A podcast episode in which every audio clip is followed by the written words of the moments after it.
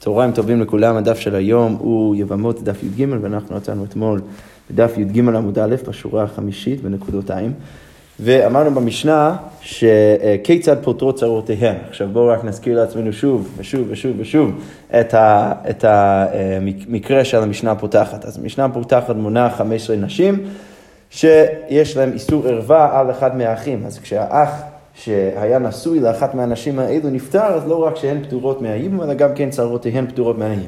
אוקיי. אלא שמה, אמרנו במשנה, שלא רק שהצרה פטורה, אלא גם כן צרת הצרה פטורה. אז מה המקרה שצרת הצרה פטורה? אם היה אח שלישי, שהוא מול האישה הערווה, מול נגיד הבת או, או, או אחת מהמנויות במשנה, אין לו עליו איסור ערווה מולה, אז זה אומר שהוא כן יכול לעשות ייבום עם אחת מהנשים האלה. אז נגיד הוא עושה ייבום עם הצרה, ואז הוא נפטר ללא בנים, אז יוצא שלא רק שהצרה אסורה על האח שנשאר בחיים, אלא גם כן צרת הצרה אסורה. אוקיי, זה כבר ראינו במשנה. אז על הדין הזה הגמרא שואלת מנעני מילים. מאיפה אנחנו יודעים שהדין הזה הוא נכון? עכשיו, אני אזכיר לעצמנו את, ה, את הדרשה שכבר ראינו לפני כמה דפים, זה שכתוב לצרור, שזה מרבה לא רק את הצרה, אלא גם כן אמרנו שבגלל שיש שני רישים, אז זה מרבה גם כן את צרת הצרה. אז אנחנו נראה כאן דרשה מאוד מאוד דומה. אז הגמרא אומרת, אמר רב יהודה, דאמר קרא, לצרור. התורה ריפתה צרות הרבה. אז ברגע שכתוב לצרור, זה, זה, זה מלמד אותי שהתורה בעצם מרבה צרות אה, הרבה לתוך, ה, אה, לתוך הפרשה הזאת, או לתוך הדין הזה, שאנחנו בעצם אוסרים גם צרת הצרה עד סוף העולם. אוקיי, זה, כל זה זה לימוד מהפסוק. עכשיו אנחנו נראה סברה שמעלה רב אשי. אז רב אשי אמר, סברה היא צרה, מאי תימא אסירה, למה אנחנו אוסרים את הצרה? במקום ערווה קיימא, כי הרי היא קיימת, היא עומדת במקום ערווה, מה הכוונה? שהצרה, ברגע שהיא הצרה של הבת, שיש איסור ערווה בינה לבין אבא שלה, אז אנחנו עושים גם כן את הצרה. אבל אם אתה אומר את זה, אז יש סברה גם כן לאסור את צרת הצרה, למה? צרה, אה, אה, צרת צרה נמי, בואו נגיד אותו דבר, במקום ערווה קיימא, שזה אז מלמד אותי שהיא צריכה להיות אסורה. למה גם היא במקום ערווה קיימא? כי מה אמרנו לאורך כל הדפים האלו? ברגע שאנחנו פותרים מהייבום, אז מה נשאר? נשאר איסור ערווה של אשת האח. ולכן הצרה שהיא אסורה עכשיו מדין אשת האח, כשהיא וצרת הצרה נופלת לייבום, אז אנחנו, כמו שהיינו אומרים שהצרה אסורה לייבום בגלל הבת, אז עכשיו אנחנו נגיד שצרת הצרה אסורה לייבום בגלל הצרה. שזה ככה סוגר את הפינה הזאת, אמ, אה, ומסביר למה גם כן צרת הצרה אסורה. אז יש או סברה או לימוד. בדיוק, או סברה או לימוד. אוקיי. אה, אמרנו גם כן במשנה, כיצד אם מתו הן וכולי. אמרנו במשנה שיש ארבע מקרים שבהם הצרה יכולה להיות מותרת. מה עם ארבעת המקרים? מתו, נתגרשו, מיענו או נמצאו איילונית. אז אה, באחד מהמקרים האלו, אמרנו שאם הם מתגרשים, אז הבת מותרת. עכשיו, כשהסברנו את, ה, את המשנה, הסברנו לכאורה, לפי פשט משנה, וכפי שנגיד עוד שנייה, אה, על המשנה שלנו כאן בגמרא, שמה המקרה שנתגרשו? האח מתחתן עם הבת, הוא מתחתן גם כן עם עוד אישה, ואז לפני שהוא נפטר הוא, מתג... הוא מגרש את הבת, הם מתגרשים, ואז יוצא שכשהוא נפטר כבר אין, כבר אין בת בתמונה שיכולה לאסור אה, את הצרה על אבא שלה. אז זה בעצם המקרה הבסיסי של גירושין. אז זה בדיוק מה שהגמרא אומרת עכשיו. אז הגמרא אומרת, ואפילו כנס ולבסוף גירש. אז, אז, אז בואו רק נחדד את העניין, שאפילו במקום שהיה רגע שבו הבת והצרה היו שתיהן נשואות לאח שעוד שנייה הולך למות, ואז הוא גירש את הבת, ואז, אה, ואז הוא נפטר, אפילו במקרה כזה אנחנו נגיד שהצרה מותרת. עכשיו, לא היה לנו אב הווה אמינא להגיד אחרת, אלא שעוד שנייה אנחנו נביא משנה בהמשך המסכתא שלכאורה משמע שזה חידוש מאוד גדול. כי לפי מה שנראה עוד שנייה, זה חידוש גדול לומר שלמרות שהוא גירש את הבת לפני שהוא נפטר, זה בכל זאת חידוש להגיד שהצרה מותרת בגלל שהיה רגע שבו הבת והצרה היו נשואות שתיהן לאח. ולכאורה משמע במשנה בהמשך המסכת שאנחנו נצטט עכשיו, שזה צריך להיות אסור.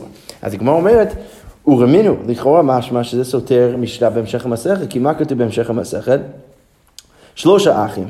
אוקיי, מה המקרה? שלושה אחים, שניים מהם נשואים שני אחיות. אז שניים מהאחים נשואים שני אחיות, ואחד נשוי נוכרית, אוקיי? בואו רק נעבור שוב. שני אחים, שניים נשואים, אה, אה, אה, שני אחיות, והאח השלישי נשוי לאישה שלא קשורה בכלל לשתי הנשים האלה. אה, לא נוכרית. לא נוכרית ממש, לא גויה, יהודית, אבל, אבל לא, קשורות ל, לא קשורה לאחיות. אוקיי, מה השלב הבא של המקרה? גירש אחד מבעלי האחיות. אז אחד מבעלי האחיות מגרש את אשתו. אוקיי, בסדר. ואז, אה, אה, סליחה, איבדתי את המקום, אה, גי- אה, גירש אחד מבעלי האחיות אשתו, ומת הנשוי נוכרית. ואז ההוא שנשוי לאישה שלא קשורה, נפטר.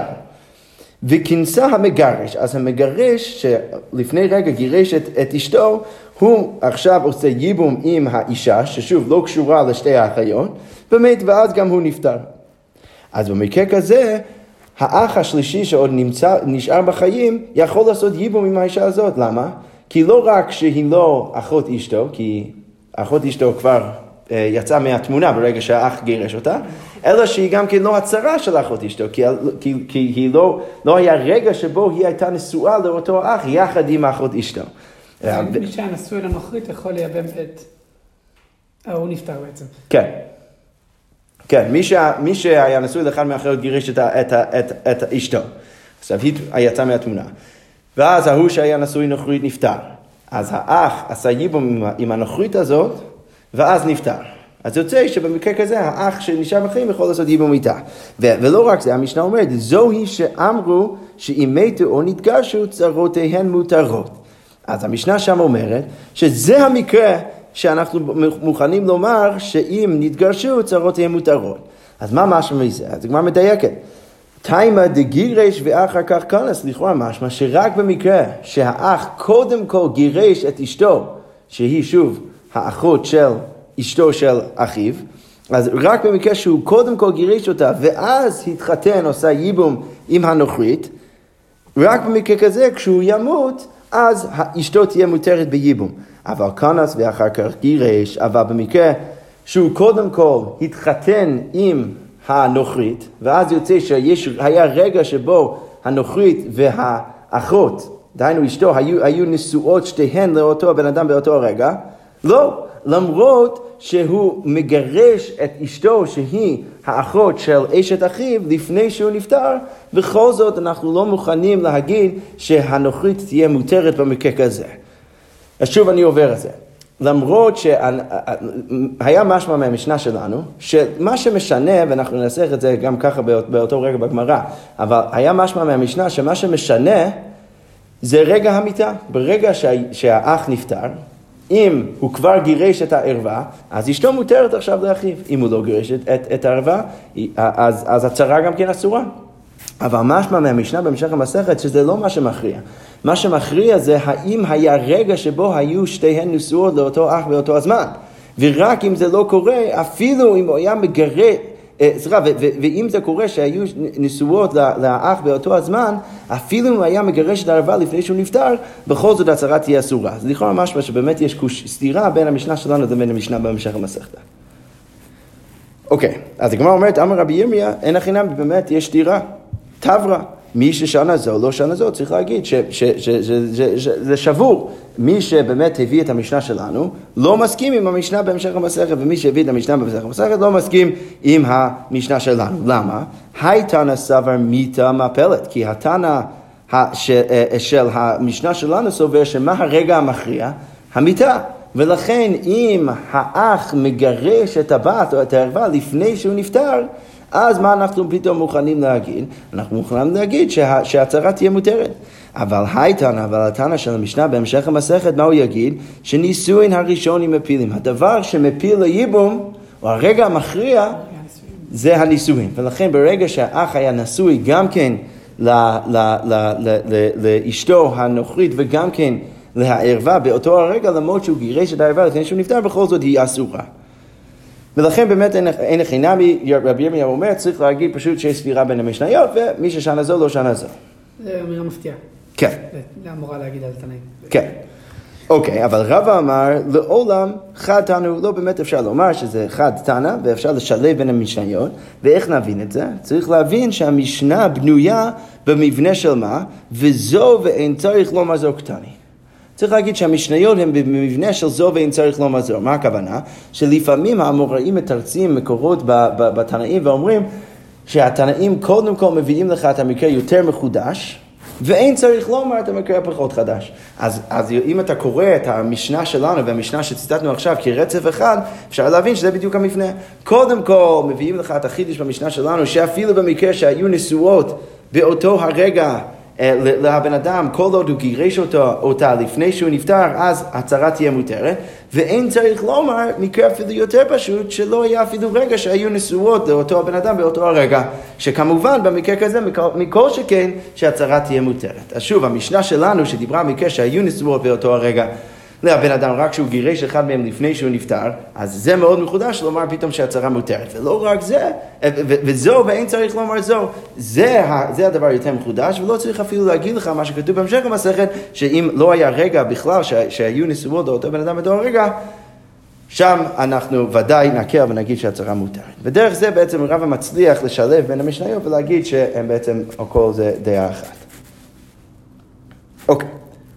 עכשיו אנחנו נמשיך עם החלק הבא של המשנה.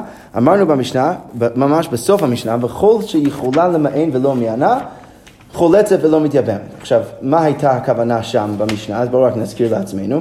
אז אמרנו שאם אחת מהערווה, נגיד ביתו של בן אדם, או לא ניקח את המקרה של ביתו, כי זה מסתבך עם האבא שעוד בחיים, ניקח את המקרה של אחותו מאימו. אז נגיד שיש לבן אדם אח מהאבא, שהתחתן עם אחותו מהאימא, שזה מותר, כי הם לא אחים. אה, אה, והוא התחתן גם כן עם עוד אישה. עכשיו, במקרה שלנו, האחות מהאימא היא גם כן קטנה. אז זה אומר שעד, היא גם כן קטנה, שאבא שלה נפטר. אז זה אומר שמה? זה אומר שהיא יכולה עכשיו לעשות ייבום. הקידושין שיש בינה לבין האח, אה, שעוד שנייה הולך למות, זה קידושין רק מדרבנן, והיא יכולה לעשות מיון. כן, היא יכולה לסרב להיות איתו. עכשיו, המשנה אומרת שאם לפני שהיא עושה מיון, האח נפטר, כל שהייתה יכולה לעשות מיון ולא מיענה, אז במקרה כזה אנחנו אומרים על הצהרה שהיא חולצת ולא מתייבמת. למה אנחנו אומרים את זה? כי בעצם אנחנו במצב ביניים. מצד אחד, הערווה לא באמת נשואה לאח, כי זה הכל רק מדי רבנן, היא יכולה לעשות מיון. ולכן, עכשיו לפתור את הצהרה מייבום לגמרי, זה לא באמת מתאים. כי אנחנו נפתור את הצהרה מייבום וחליצה לגמרי רק במקרה שהיא הייתה הצהרה של ערווה שבאמת הייתה נשואה לאח, אבל כל עוד הקטנה הזאת לא באמת נשואה לאח, לא הגיוני לפתור אותה לגמרי. מצד שני אפשר להגיד שהיא יכולה לעשות ייבום בגלל שזה מאוד נראה כמו צרת הערווה, ולכן באמת צריך, מצד, מצד אחד צריך לעשות, מצד שני צריך להקל. אז המשנה ייצרה איזשהו מקרה ביניים שבו אנחנו מוכנים להגיד שהיא צריכה לעשות חליצה ולא ייבום. שהופך את חליצה לפחות חמור מייבום גם, כאילו, כמעשה. כן, נכון, נכון. שזה כאילו גם הנחת היסוד שאנחנו עובדים איתה לאורך כל הזמן. כי בסוף, מה הדבר הכי גרוע? אנחנו נטפל בזה קצת במשנה הבאה, האמת, אבל מה המקרה הכי גרוע שאתה עושה חליצה? אז אולי אתה עושה רישה לכהונה, כי החלוצה לא יכולה להתחתן עם, עם כהן. אז אתה בעצם במקום שלא היית אמור לאסור אותה לכהונה, אז אתה אוסר אותה. אנחנו ניכנס לזה עוד שנייה במשנה הבאה. אבל... אבל בייבום אתה באמת, יש לך פה איז, איזושהי בעיה הרבה יותר חמורה, כי יכול להיות שהוולד אפילו שיצא מה, מה, מהאישות הזה, אז, זה ולד של, של ממזר. אוקיי, אז, אז הגמרא עכשיו אומרת ככה, רגע, ותמאן השתא ותתייבם. אז הגמרא לא מקבלת את האמירה של המשנה, היא אומרת, רגע, אם אתה אומר שהצרה הזאת יכולה, סליחה, שהאישה הזאת, הערווה, יכולה לעשות מיון, אז למה אתה אומר שהצרה צריכה לעשות חליצה ולא ייבום? שתגיד עכשיו לקטנה הזאת לעשות מיון עכשיו. ואז ברגע שהיא עושה מיון עכשיו, אז היא מנתקת את עצמה מכל הסיפור, ואז יוצא שמה שנשאר זה צרה, זה רק אישה, שהיא לא אפילו צרת הערווה, ולכן היא צריכה להיות מותרת אפילו בייבום. למרות שבעלה נפטר, היא יכולה לעשות מיון. נכון, זה, זה כן, זה, זה, זה, זה מאוד, אה, זה משיק לדיונים, האמת, שדנו בהם אתמול בדף, אבל כן, ההנחה כאן של הגמרא זה שאולי בהווה אמינא יכולה לעשות אה, מיון למרות שבעלה נפטר. למרות שעוד שנייה אנחנו נגיד שאולי זה באמת לא כזה פשוט. אז הגמרא אומרת, זה, שה, זה שהמשנה לא מציעה את האופציה הזו, אז זה כנראה סיוע לדברי רבי אושיה. למה מסייע לידי רבי אושיה? שוב, זה שאנחנו לא אומרים לקטנה לעשות מיון כדי להתיר את הצרה, זה כנראה אה, אה, מסייע לשיטת רבי יושע. למה? מה אמר רבי יושע? אמר רבי יושע, ממאנת למאמרו ואינה ממאנת לזיקתו. אז רבי יושי אמר, ש... אמר מה? הוא אמר שאם בן אדם, אם יש אישה שהיא הייתה נשואה לאח והיא קטנה ואז האח נפטר, אז עכשיו היא נופלת לייבום לאח החי.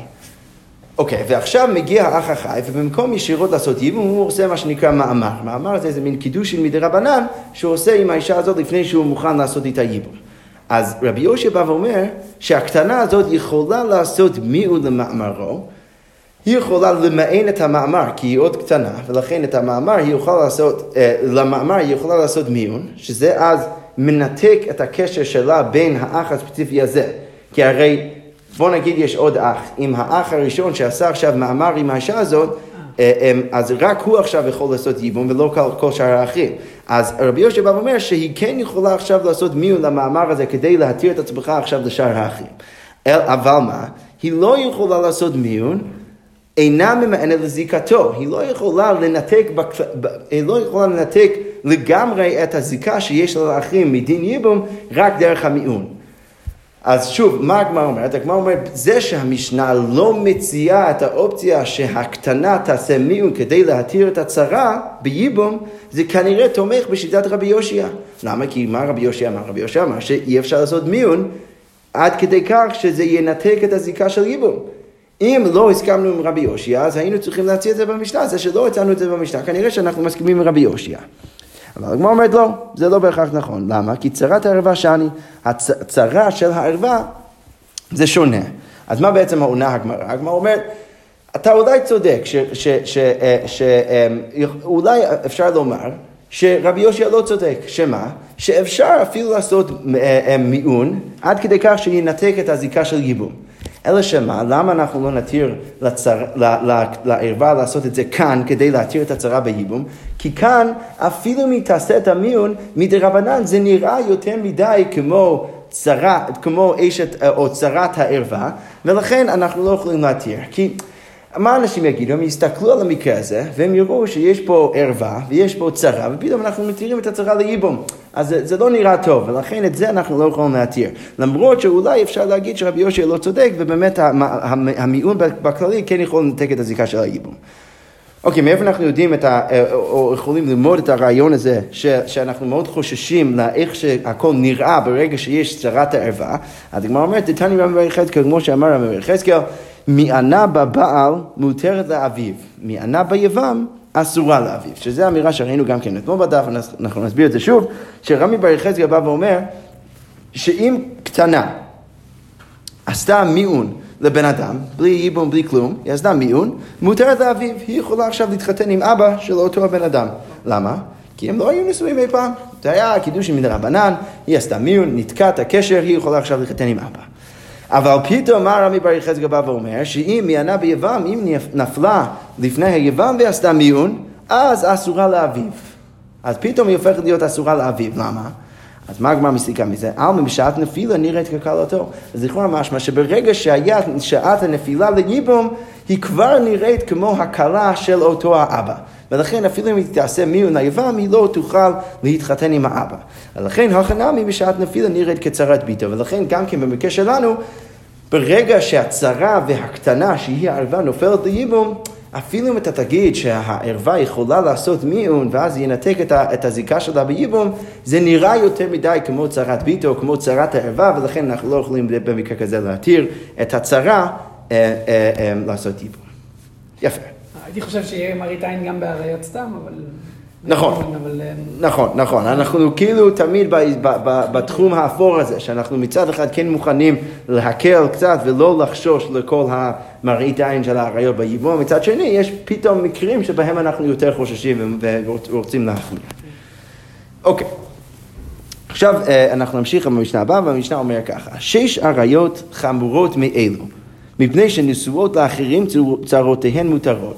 אז יש עכשיו שש אריות, אנחנו גם ראינו את המשנה הזאת דרך אגב, דרך הסוגיות אה, במשנה הפותחת, וכאן אנחנו רואים את זה מפורש במשנה, שיש שישה, אה, אה, יש שישה נשים שהן חמורות מהחמש עשרה נשים שמנינו במשנה הפותחת.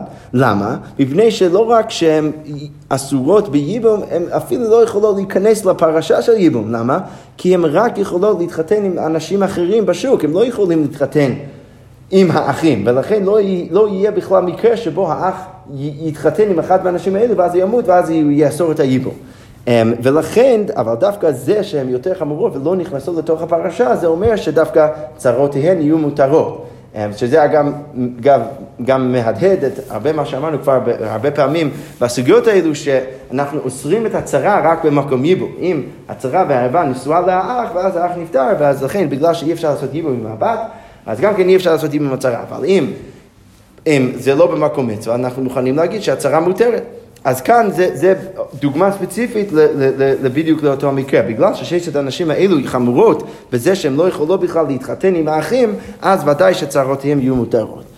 אז מי הן ששת הנשים האלו? אז קודם כל אימו, אז שוב, בואו רק נזכיר לעצמנו, למה האימא לא תוכל אי פעם להתחתן עם האח? אז אפילו אם יש לבן אדם אבא ואימא, ואחיו מהאבא, אין לו את אותו האימא. אז אפילו אם האישה הזאת זה לא האימא של האח, ולכן אולי היית חושב שהוא יכול להתחתן איתה, זה לא נכון, כי ברגע שהיא אשת אביו, אז זה כבר אסור.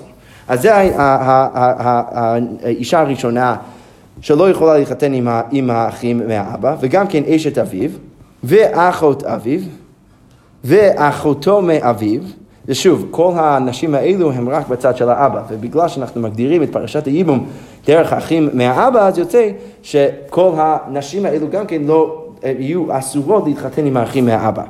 אז שוב, אמו אשת אביו, אחות אביו, אחותו מאביו, ואשת אחי אביו, אז האישה של הדוד שלו, ואשת אחיו מאביו, וגם כן האישה של אחיו מאביו. אוקיי, זה ככה אה, אה, סוגר את הפינה הזאת במשנה.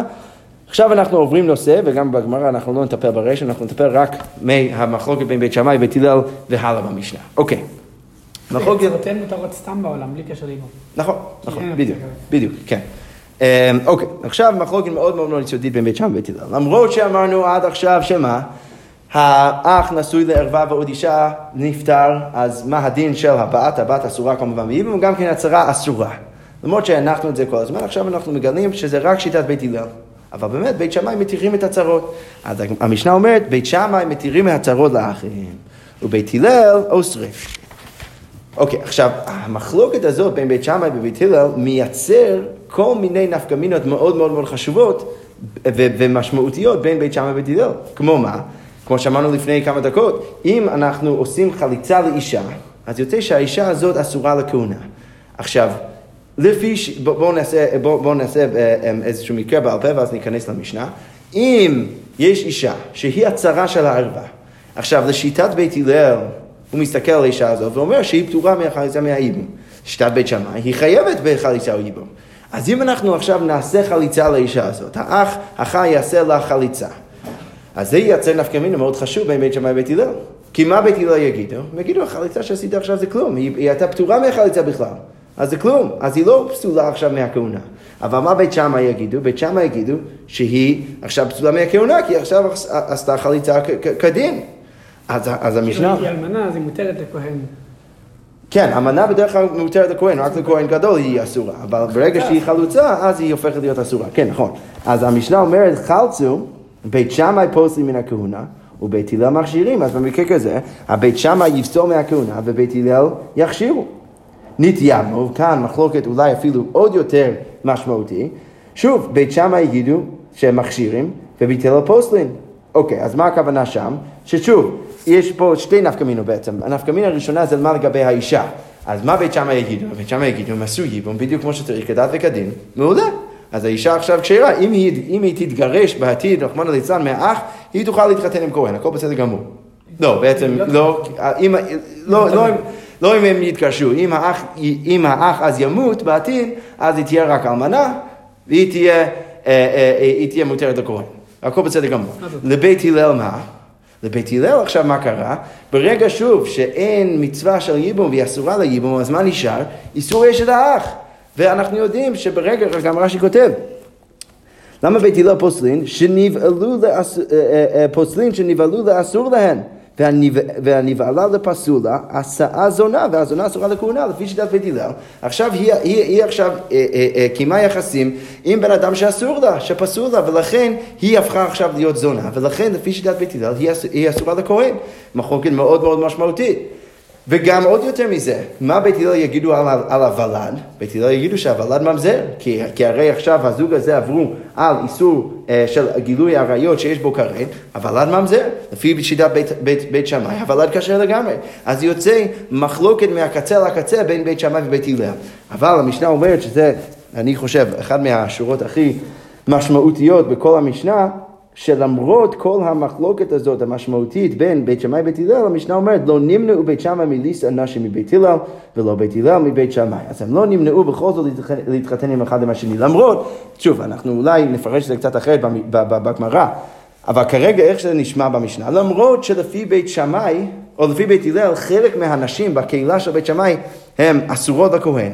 וחלק מהילדים הם ממזירים, בגלל שהם עשו עכשיו משהו שלפי שיטת בית הלל הוא היה אסור לגמרי, בכל זאת הם לא חששו והם התחתנו עדיין זה עם זה, עדיין אה, הם, הם הצליחו לערבב את הקהילות ביחד ובכל זאת להתחתן עם זה. אמירה מאוד מאוד מאוד חזקה בעיניי. אני זכרתי את זה בנידה, אה, על אה, המשנה הראשונה שם, כל הנשים לאן שעתן. מעניין, אני לא חושב שזה מופיע שם, אבל יכול להיות. אוקיי. ודרך אגב, דרך אגב, האמירה הזאת, אז המשנה אומרת גם את זה, כל הטהרות והטמאות שהיו אלו מטהרים ואלו מטמאים, לא נמנו עושים טהרות אלו גבי אלו. כמו, ש, אה, אה, כמו שידוע, יש גם כן מלא מחלוקות בין בית שמאי ובית הלל לגבי דברים שהם טמאים אה, וטהורים, ולמרות שיש מחלוקות, בכל זאת לא נמנו עושים טהרות אלו על גבי אלו. מה הכוונה אלו על גבי אלו? רש"י כותב, אלו משאילים כליהם לאלו. אז בכל זאת הם משתמשים בכלים אחד מהשני, למרות שהם יודעים שיש מחלוקות ביניהם. אוקיי, עכשיו אנחנו נכנסים אה, ישירות למחלוקת כאן בבית שמאי בית הלל. אז הגמרא אומר ככה, אמר בשם בן פסי, אנחנו יודעים כבר מה הסיבה של בית הלל, למה אוסרים את הצהרות, את זה אה, דרשנו מהמילה אה, לצרור, אה, כבר אה, אי שם בדף ג' ד', וכבר הוכחנו את זה. אוקיי, אבל בית שמאי, אנחנו צריכים להבין מה הסיבה שלהם. אז מה הייתה עם בית שמאי? למה בית שמאי מתירים את ההצהרה? אז הגמרא אומרת, תכתיב, כתוב בתורה, לא תהיה אשת המת החוצה לאיש זר. אוקיי, אז קודם כל, מה הפשט? מה הפשט?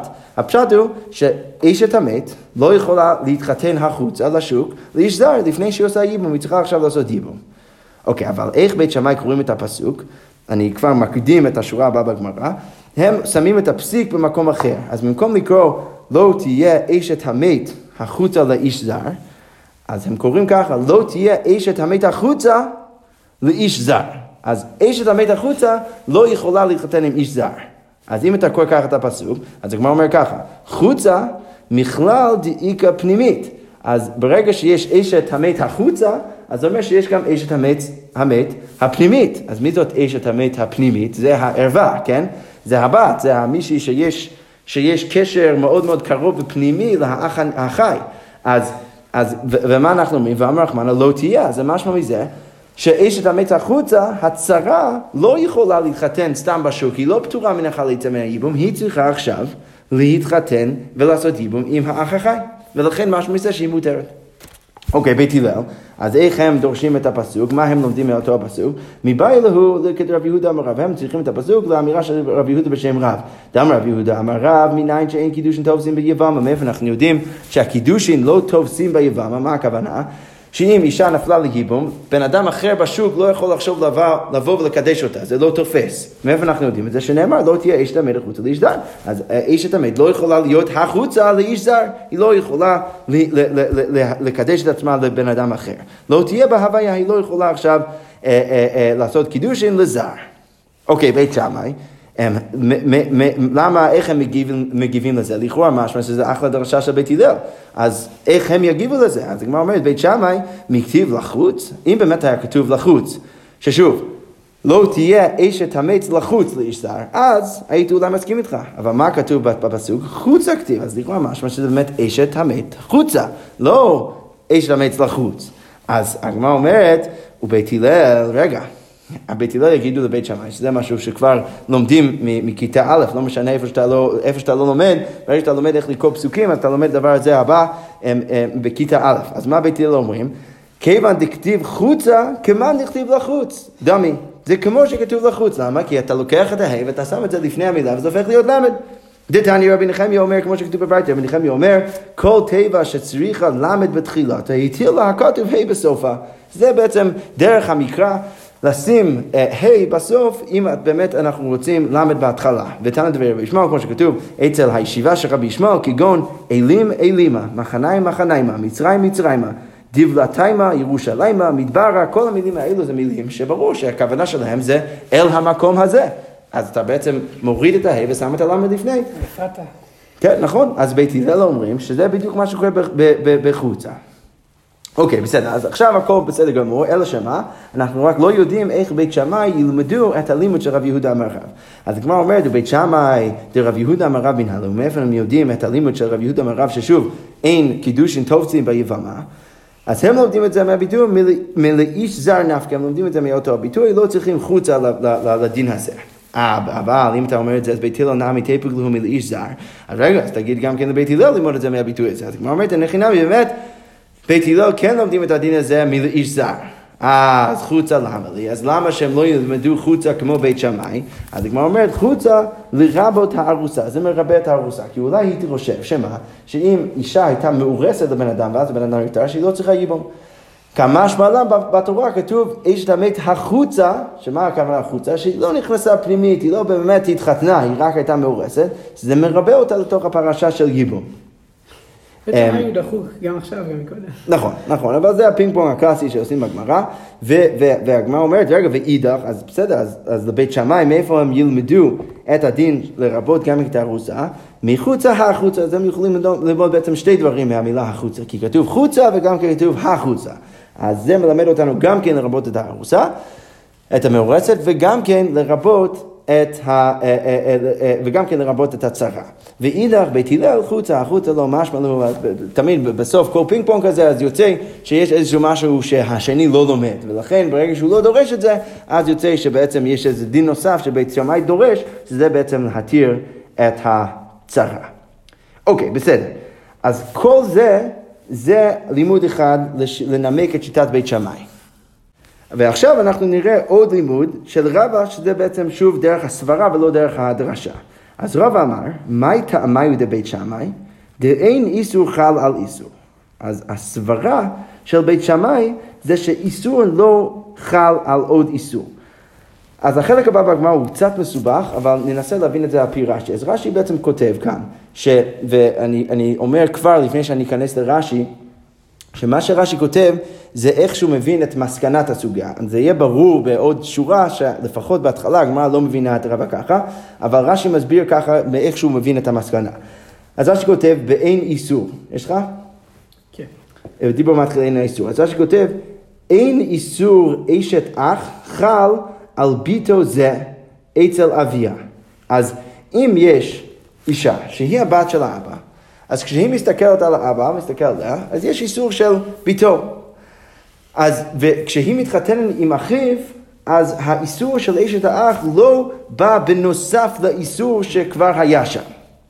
אז לכן מה? אז רש"י כותב, הילקח, לא רמיה קמא ליבומי, ולכן אין בכלל הווה אמינא שהיא תעשה ייבום. יש הווה אמינא רק שערווה תצטרך לעשות ייבום אם באמת אתה אומר שיש שם איסור אשת האח, כי אתה כאילו תופס אותה כאשת האח, אבל אם אתה לא בכלל מסתכל עליה כאשת האח, אין הווה אמינא שהיא תעשה ייבום. ולכן, הווה כמאן דלתא, רש"י כותב, זה כאילו היא לא שם. ולכן מה? ולכן הצרה תהיה מותרת. אז זה בעצם ככה רש"י מנמק את הסברה של רבא. רבא בא ואומר, למה הצרה מותרת? כי היה איסור ערווה, ולכן ברגע שהוא מתחתן עם האח, זה לא מוסיף פה, לא מכניס אותה לפרשה של ייבום, ולכן ברגע שזה לא מוסיף אותה לפרשה של ייבום, אין בכלל אבא שאתה תעשה ייבום איתה, ולכן ההצהרה תהיה אסורה. סברה פשוטה. כן, זה אה, בסדר, אבל הגמרא, כן, הגמרא אבל, זה, זה ברור שהגמרא לא מבינה את, רש"י, את, את רבא ככה לפחות בהתחלה, כי הגמרא עכשיו אומר ככה, תנח, היכא דנשא מת, ואחר כך נשא חי. אז אני יכול להבין את הסברה של רבא, עכשיו זה יצא בדיוק הפוך מרש"י, אז מעניין שהוא מפרש ככה, אבל הגמרא אומרת, מה, יותר, מה, מה נוח לי? מה שנוח לי זה מקרה שקודם כל המת, נגיד שני אחים הולכים עכשיו להתחתן עם שתי אחיות. אז זה, רבא הגיוני במקרה שקודם כל האח שעוד הולך למות, הוא ההוא שקודם כל התחתן עם האישה, אז עכשיו ברגע זה האח, שעוד עוד, עוד, עוד שנייה הולך להיות האח החי, איך הוא מסתכל על האישה הזאת? הוא רואה אשת האח, ואחר כך נס החי, ואז הוא מתחתן עם אחותו של האישה. אז במקרה כזה אני מבין את רמב"ם, שלא עתי איסור אחות אישה וחייל על איסור אשת האח. אז האיסור של אחות אישה לא חל בנוסף לאיסור אשת האח. ולכן מה?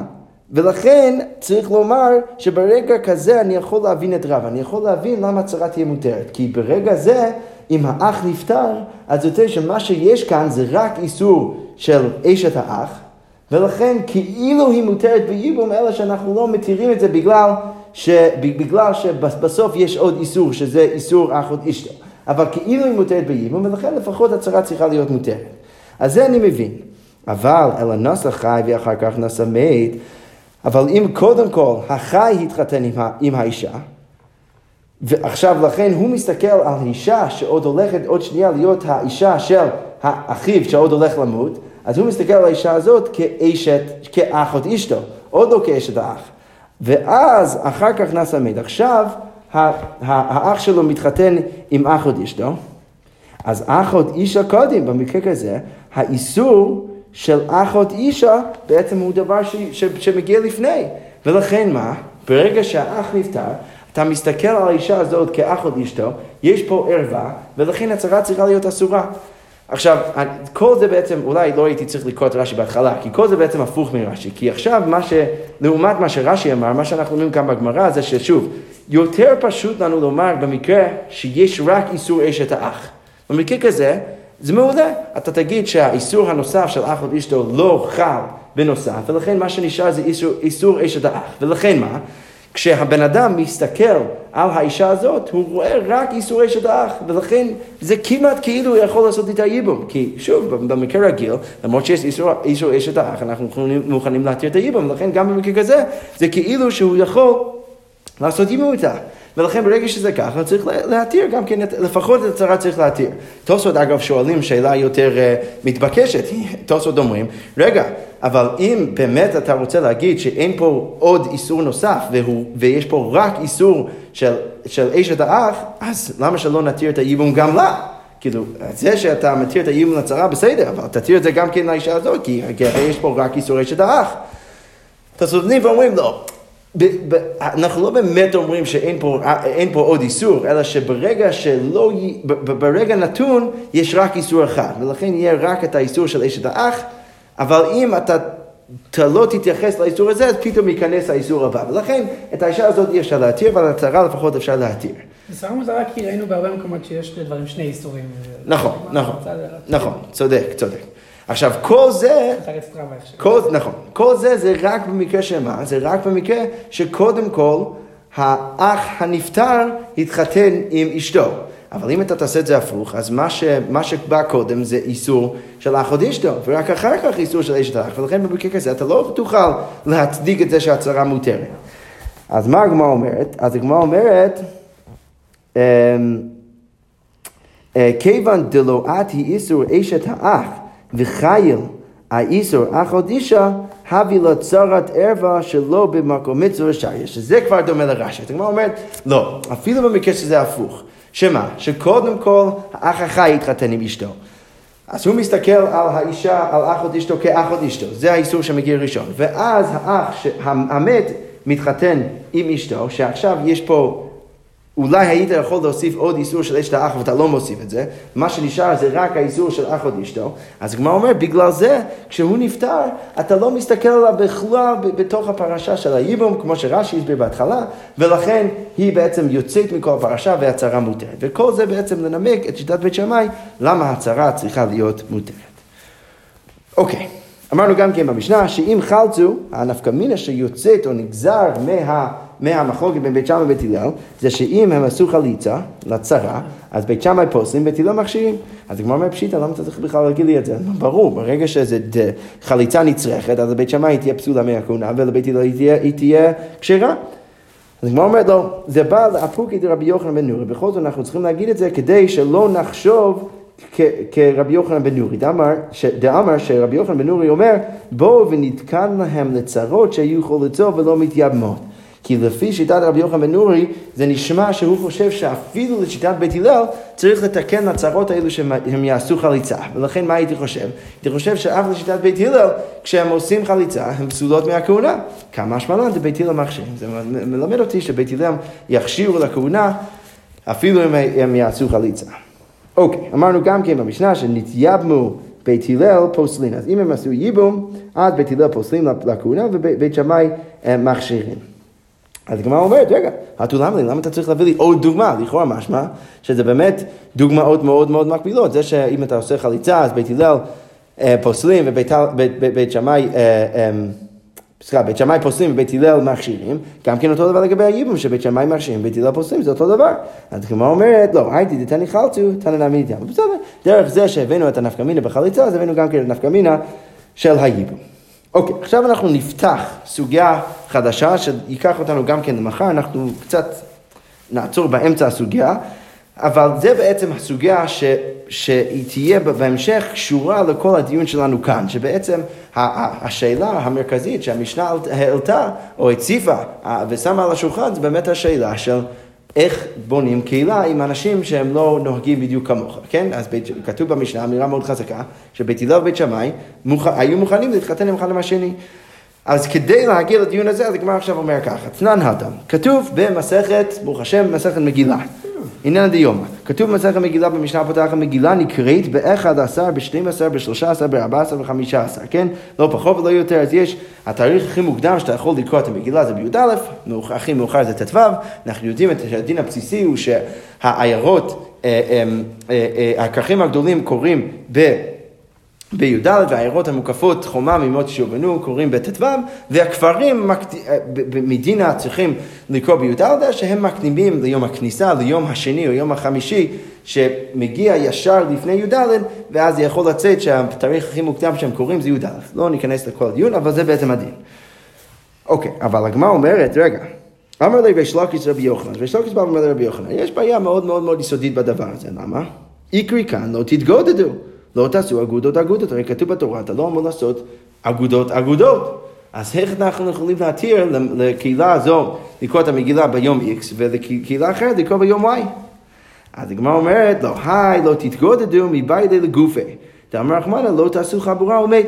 מה הפשט של, של הפסוק? הפשט של הפסוק זה בנים אתם להשם אלוקיכם, לא תתגודדו ולא תשימו כורחה בין עיניכם למת. אתה לא אמור לעשות איזה חבורה לעצמך ברגע שהמת נפטר. אז הגמרא אומרת, הפסוק הזה לא מלמד אותנו לא תעשו אגודות אגודות, אפשר להגיד שהפסוק מלמד אותנו לפשוטו של עניין, שאתה לא אמור לעשות חבורה כשבן אדם נפטר. אה, והגמרא אומרת לא, אי אפשר לקבל את האמירה הזאת, למה? כי אם כן, למה קרא לא תתגודדו, לא תתגודדו, הפסוק היה צריך להגיד לא תתגודדו. מהי תתגודדו? למה כתוב תתגודדו? שמאמינה להכי יודעת, זה מלמד אותי ש... אה, שאנחנו לא אמורים לעשות אגודות אגודות. הגמרא אומרת, רגע, ואם הכולי להכי יודעת, אולי זה מגיע רק ללמד אותי אגודות אגודות ולא לפשוטו של, של דבר, אז הגמרא אומרת, לא, אם כן, למה קרא, לא תגודו. מה לא תתגודדו? שמע מינו תרתי בסדר. אז זה איזה דיון בסוגריים, ללמד אותי שזה גם מלמד אותי לפשוטו של עניין, וגם כן לא עשו אגודות אגודות. עכשיו, אבל אחרי כל זה, אנחנו עדיין נשארים בבעיה, למה זה באמת אפשרי? למה אנחנו מתירים לאנשים לקרוא את המגילה בימים שונים? אז הגמרא אומרת, אמר לי, רבי יוחנן אומר לריש לקיש, עד כאן לא שנית מקום שנהגו לעשות מלאכה בערבי פסחים, עד חצות עושים מקום שנהגו שלא לעשות אין עושים, מה? אתה בעצמך לא מסכים עם המשנה במסכת פסחים שכתוב שם שאם יש מקום שנהגו שלא לעשות מלאכה בערב פסח אז לא עושים, ואם יש מקום שנהגו, שנהגו שכן לעשות מלאכה אז כן עושים. אז לכאורה משמע ששם אנחנו כן מוכנים להגיד דינים אחרים לאנשים אחרים. אז הגמרא אומרת, אמר לי, אמינו לך אנא איסורא, דאמר רב שמן בר אבא, אמר ביוחנן לקיים את ימי הפורים בזמניהם, זמנים הרבה, תקנו להם, חכמים, ואת אמרת לי מנהגה, מה? הרי שלח תשפע ואומר לרבי יוחנן, אני אומר לך, דין שיש בו איסור, ואתה אומר לי דין שיש בו מנהג, אני אומר לך ש, שאני מקשה על העניין של פורים, שאנחנו אומרים, שאנחנו יודעים שחכמים אומרים שאתה צריך לקרוא, אתה חייב לקרוא ביום הזה, ואסור לך לקרוא ביום אחר. בן אדם שנמצא במקום של י"ד לא יכול לקרוא את המגילה בט"ו, בן אדם שנמצא בט"ו לא יכול לקרוא את, המילה, את המגילה בי"ד. ואתה רוצה להשוות את זה למנהג של, של ערב פסח? הדגמר אומרת, רגע, והתם לאו איסור רביה? מה, אתה חושב ששם זה לא איסור? והתנן, הרי כתוב, גם כן במסכת פסחים, בלילה, בלילה שלפני ערב פסח, בית שמאי עושים בית הלל מתירים. זה לכאורה משמע שזה כן עניין של איסור ואיסור והיתר. השאלה, האם מותר לעשות מלאכה, האם אסור לעשות מלאכה, זה אולי אחלה השוואה. אז איך אתה, ריש לקיש, איך אתה יכול להגיב אליי ולומר שאתה לא יכול להשוות שכי כאן זה מנהג, כאן זה איסור, זה לא נכון. אז הגמרא אומרת לו, אמר לי, התם הרועה אומר מלאכה הוא דלית לי. לא. שמה ההוא, זה לא באמת בעיה, למה? כי שמה אם אתה רואה בן אדם שלא עושה מלאכה, ואתה כן עושה מלאכה, אז אתה תגיד שהסיבה שהוא לא עושה מלאכה זה לא, בגלל שהוא אוסר, זה בגלל שאין לו מלאכה לעשות, ולכן שם זה בסדר גמור, אני יכול כבר להבין. אבל אצל המגילה, לכאורה השאלה המרכזית היא איך אנחנו יכולים להתיר לבן אדם ביום X לקרוא את המגילה, נגיד בי"ד, ולבן אדם אחר ביום ט"ו לקרוא את המגילה, לכאורה משמע שיש בעיה שלא תתגודדו. בסדר. אז אנחנו באמת נעצור עם, ה, עם השאלה הזאת, ונמשיך בעזרת השם מחר עם, ה, עם איך שהסוגיה הזאת בעצם אה, נהיה קשורה אה, למשנה שלנו, ומעלה גם כן שוב את השאלות המרכזיות האלו, שאיך באמת אה, אפשרי לבנות קהילה ביחד, שלא כל אחד נוהג וחושב אותו דבר. שכוייח.